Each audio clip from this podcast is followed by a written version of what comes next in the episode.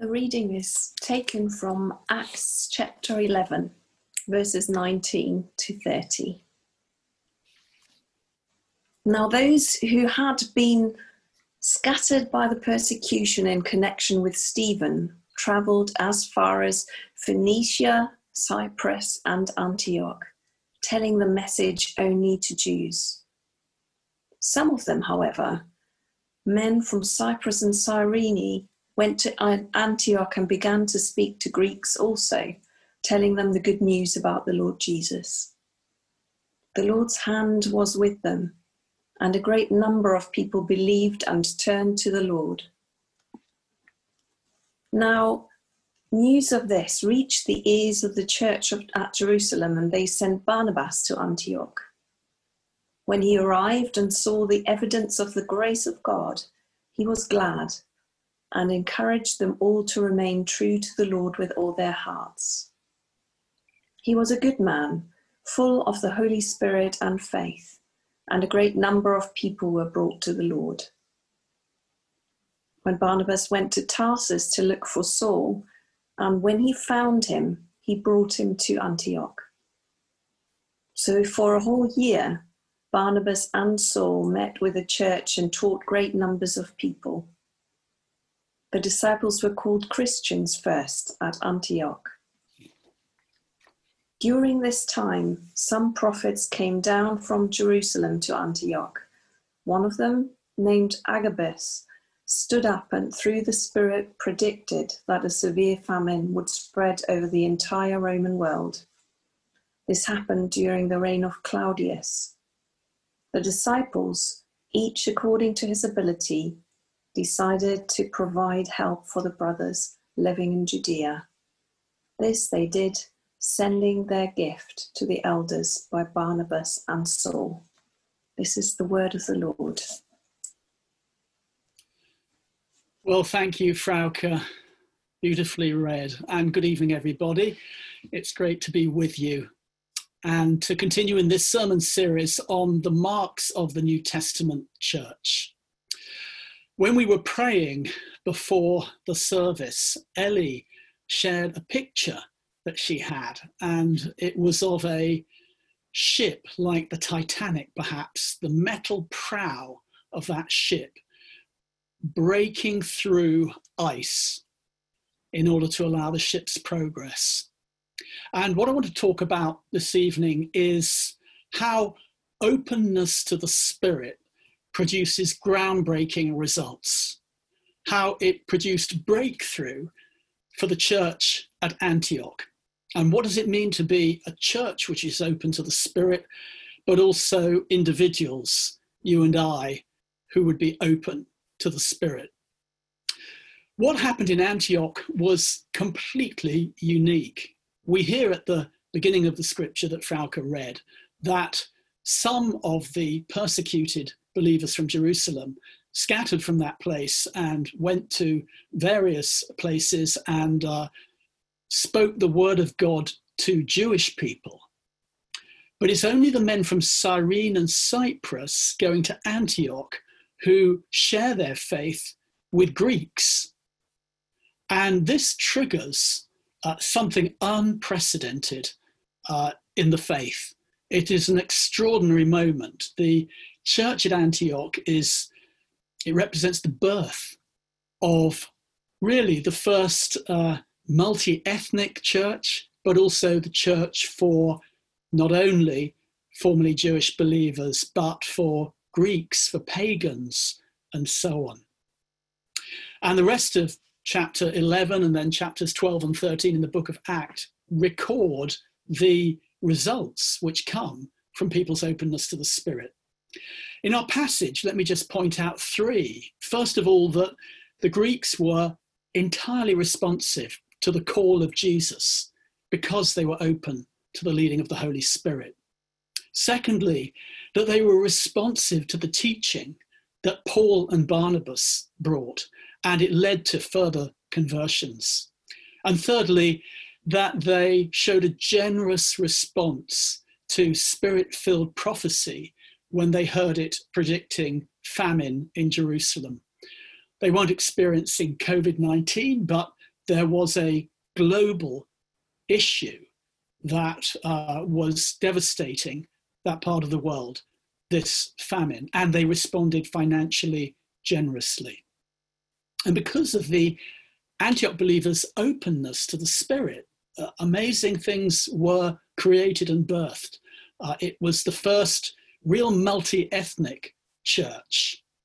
Antioch was a, a huge city, and historically it had been divided by a wall, a wall which actually separated uh, Jews from Greeks. That wasn't quite the case any longer at this time. There were something like 18 different ethnic groups living in the city, but they still lived in sort of separate enclaves, separate ghettos.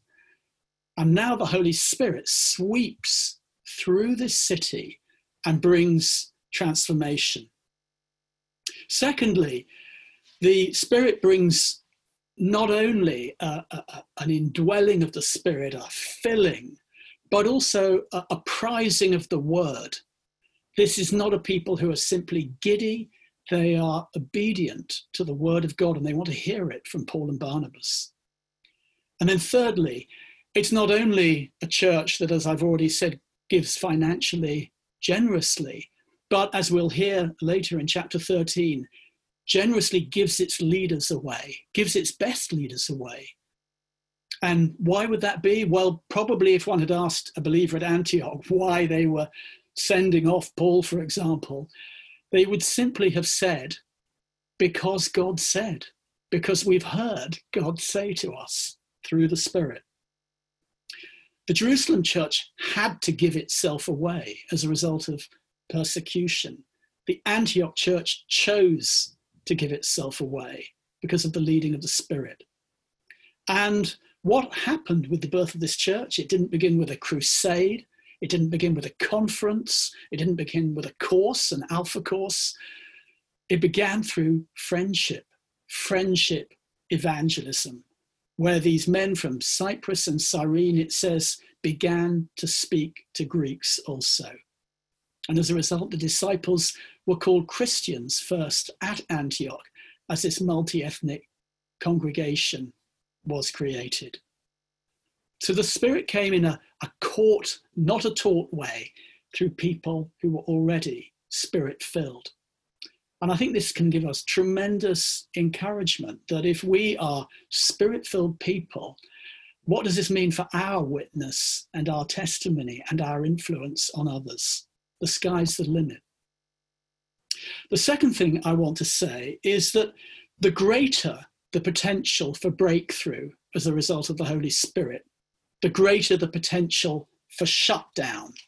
There's always the potential for shutdown when the Spirit's moving. What was going on here in Antioch as Barnabas arrived in order to scrutinize it and then brought in Paul was unlike anything that either of these men would have seen before. And when anything like this happens, when our kind of normal categories are assaulted, as they often are by the Holy Spirit, we can really have one of two responses. We can either discern and trust, or we can choose to be fearful. We can retreat. We can want to hold on to our old sense of self, our old position, with a kind of rigidity that is not of God. Douglas Campbell, who is the professor of New Testament at Duke Divinity School, has a, a brilliant kind of description of how he sees Paul walking into one of the places of worship in Antioch, basically looking at the front row of people gathered there, the devout Jewish believers who have uh, discovered Christ as Messiah. And they are filled with the Spirit. They're raising their arms in worship. They're speaking in tongues. And then his eyes go to the back row, and there are all the Greeks. And they're behaving in exactly the same way. That could have been a moment where either Barnabas or Paul said, uh, No, this is not acceptable. This does not fit with our usual uh, categories. But instead, their spirit said yes to it. So then, as in Antioch, the question for us in this time is always what is the Holy Spirit doing right now? There's been a, a recent survey in the last couple of weeks that uh, has been completely fascinating. It was a survey of over 2,200 young adults in this country, and uh, the data was weighed in order to make sure that it was nationally representative.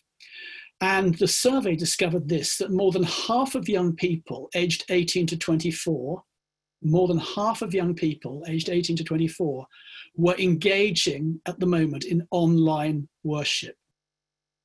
More than 50% of those surveyed, which is seen as representative of national figures, are watching online worship.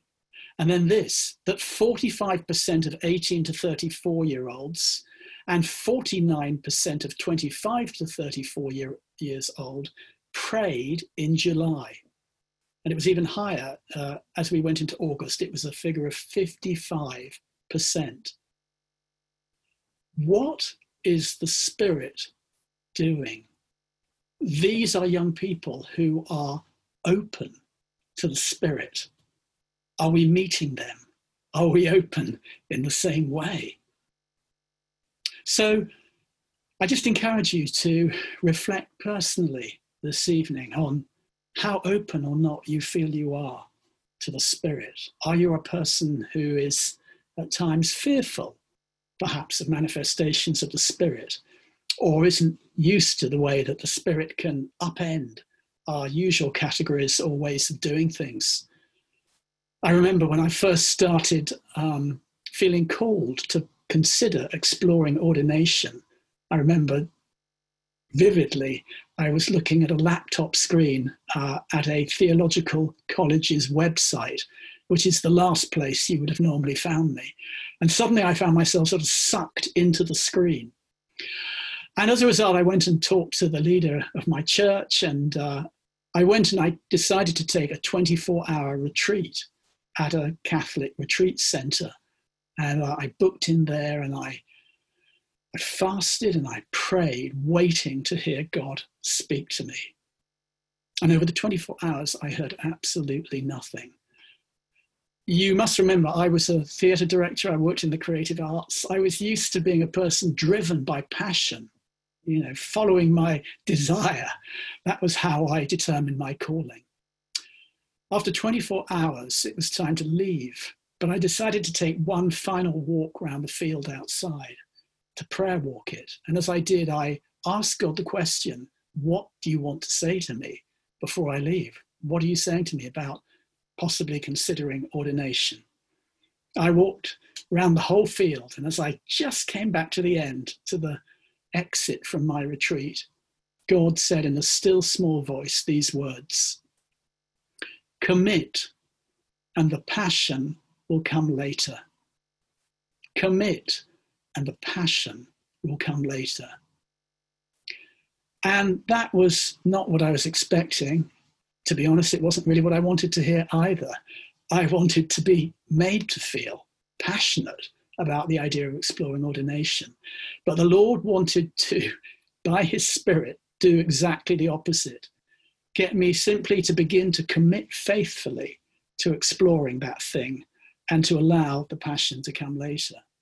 And when I began theological college 15 months later in Bristol, by that time, the passion had begun to come.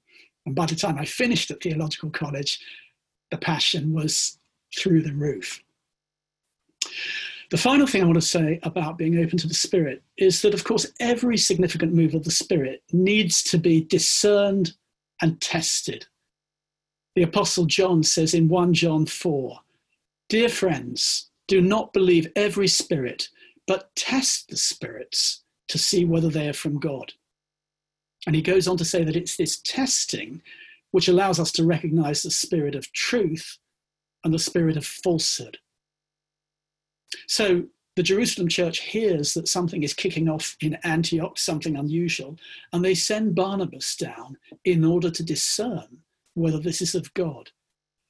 And what does Luke, the writer of Acts, say about Barnabas? He was a good man full of the Holy Spirit and faith. And so he knew how to discern.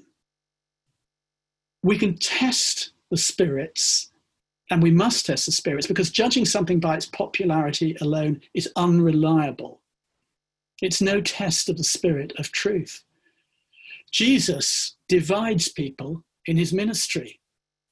In fact, his true spirit often provokes exactly what I've been describing a fearfulness in the religious leaders in that instance, and then a kind of welling up of a religious spirit that wants to come in and subdue and oppress Jesus. So every move of the Spirit has to be discerned. The question is are we discerning accurately and are we growing in the gift of discernment? Revivals always need to be tested. Revivals are frequently occasions where, again, this religious spirit of fear and anxiety, a desire to control, can come in and attempt to block the Spirit's work. And we have to test the character of people involved in revivals. You'll probably remember the Lakeland revival of 2008, where there was a, a particularly dynamic, spirit filled leader who it turned out had character flaws, personal issues, which uh, actually brought that revival and awakening to an end. St. Ignatius in the Jesuit tradition gives us principles of discernment, ways of discerning between what he calls good and bad spirits. And it's not simple. Sometimes he says the devil comes masquerading as an angel of light. Discernment is described by St. Paul in 1 Corinthians 12, in that list of spiritual gifts, as a gift, as a grace, that we can pray for and receive. But Ignatius says it's also a practice. It's also something that we can practice daily in our lives, not just when we're facing a, a crossroads moment of calling, but actually in our everyday lives, because it's through discernment that we can sense where God is moving or not in our lives, and then we can then lean into that. The discernment here in Antioch is effective because Barnabas is a man of discernment. Secondly, the discernment is contextualized by Paul and Barnabas' teaching. It's measured against the plumb line of Scripture. And then finally, one might say, as with Matthew 7:16, by their fruits you shall recognize them. The Antioch church was fruitful. It was growing, it was not only full of worshipping people, but people obedient to God's word and who were sensing a desire to pour themselves out generously to help others. So, as I come to conclude, all these points should give us tremendous hope for this cultural moment because the Holy Spirit is not fazed or constrained by situations of chaos. In fact, it's often in difficult and stretching times that people are more open to the Spirit, as we see in those surveys. And there are times often where the agency of the Spirit seems to have particular impact. So, how open are you to the work of the Spirit in your life at this time? Are you looking out for those with whom you can share the gospel? Are you alive to what God is doing in those around you, crucially in the 18 to 35s. The Antioch church was a groundbreaking church. And the principal reason given here is because it was full of people who were open to the Spirit. Well, let's come and uh, now have a time of prayer and ministry and open ourselves to whatever it is that the Spirit wants to do in each one of us this evening. I encourage you to close your eyes, open your hands before you, and to pray with me. And then I'll pass back to Will. So we say, Come, Holy Spirit. as has already been prayed, you are welcome here. You are welcome here. We welcome you afresh in this season. We welcome you afresh, whatever's been going on in our lives. And we give you permission, Holy Spirit, to again change our understanding of who we are. Lead us into a fuller understanding of our identity in Christ. Thank you that those Greeks no longer saw themselves primarily as Greeks, but as children of God.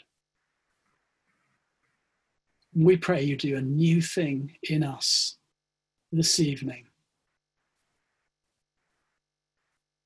Holy Spirit, would you come and cast out fear? We repent of fearfulness. We repent of anxiety. We repent of the need to control.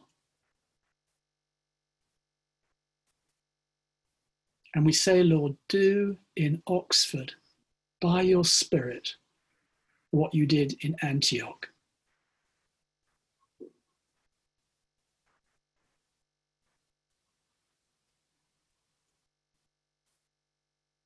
Continue your work in us now, Lord, as we continue to be ministered to, and as we come after that into a time of worship again. Just encourage you to remain in God's presence, open to the Spirit's leading as Will picks up.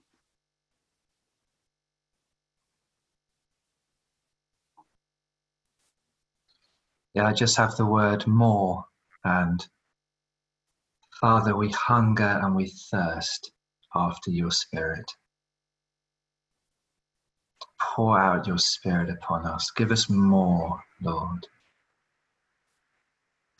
It's the hungry that get fed. Stir up our hunger, stir up our passion. And just give us a deep, deep desire for you.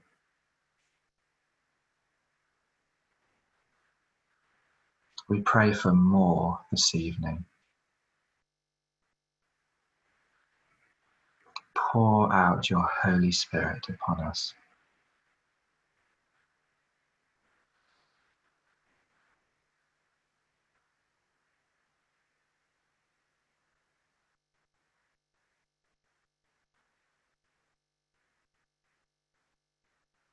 And as we surrender ourselves as we give ourselves completely as we as we wait on you and and lay down before you lord we just pray that your fire would come the fire of your spirit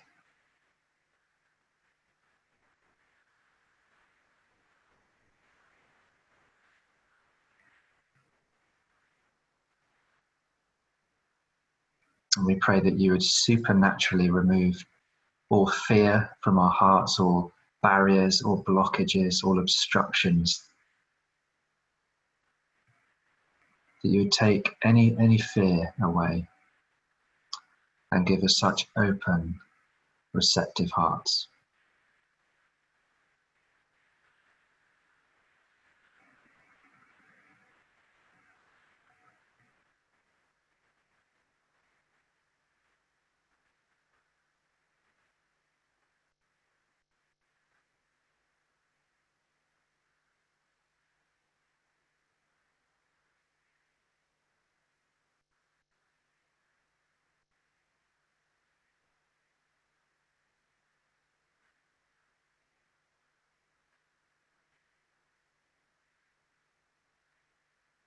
Fill us up, Lord, with more as we wait on you.